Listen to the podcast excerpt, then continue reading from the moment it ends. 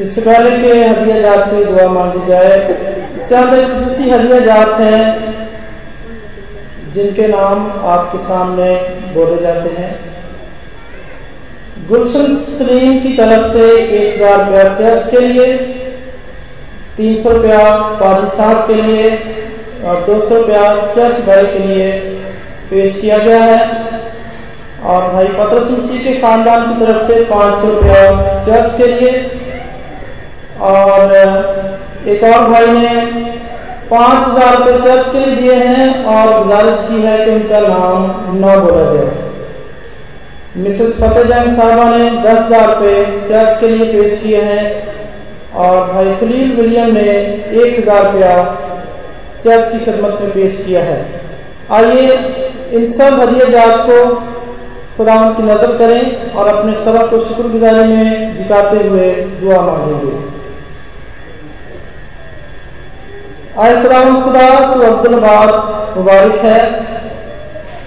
आए खुदावंद अजमत और कुदरत और जलाल और गलबा और हशमत तेरे ही लिए हैं, क्योंकि सब कुछ जो आसमान और जमीन में है तेरा है। आए खुदावंद बादशाही तेरी है और तू ही बहैसियत सरदार सबों से मुमताज है और दौलत और इज्जत तेरी तरफ से आती है।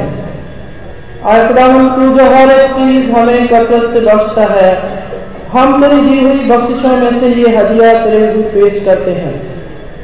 आए खुदावंद अपने बंदों की इस कुर्बानी को कबूल फरमा जो हम बड़े अदब से तेरी मुकद्दस हुजूरी में लाए हैं। हम तेरी मिन्नत करते हैं कि तू हम पर फजल कर और बख्श दे कि हम तेरी खिदमत हमेशा शुक्रगुजारी और फराखदिली से करें। हमारे खुदा यीशु मसीह के वसीले से इस दुआ को सुन और कबूल फरमा, आमीन।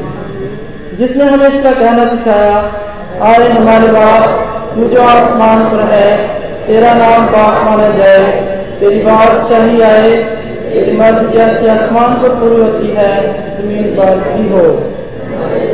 रोटी आज हमें दे और जिस तरह हम अपने कर्जदारों को माफ करते हैं, तू भी हमारे कर्ज को माफ कर।